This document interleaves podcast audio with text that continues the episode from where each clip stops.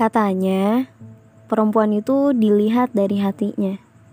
Tapi faktanya, para selalu jadi yang utama, paling depan, paling terlihat. Kayaknya kalimat itu cuma jadi penenang semata ya. Emang capek sih. Capek kalau udah ngurusin dunia. Ngurusin standar cantiknya manusia terutama. Gak ada habisnya.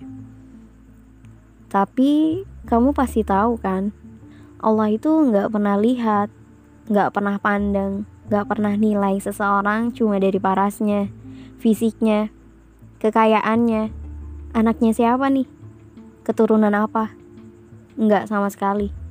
Yang Allah lihat, yang Allah pandang, yang Allah nilai itu dari keimanannya.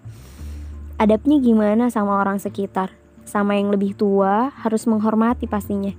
Sama yang lebih muda harus menyayangi juga Allah lihat dari pola pikirnya.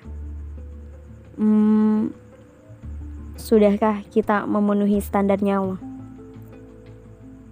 Aku sih belum. Jadi, yuk kita sama-sama memperbaiki diri sesuai standarnya Allah aja, bukan standarnya manusia. Semangat!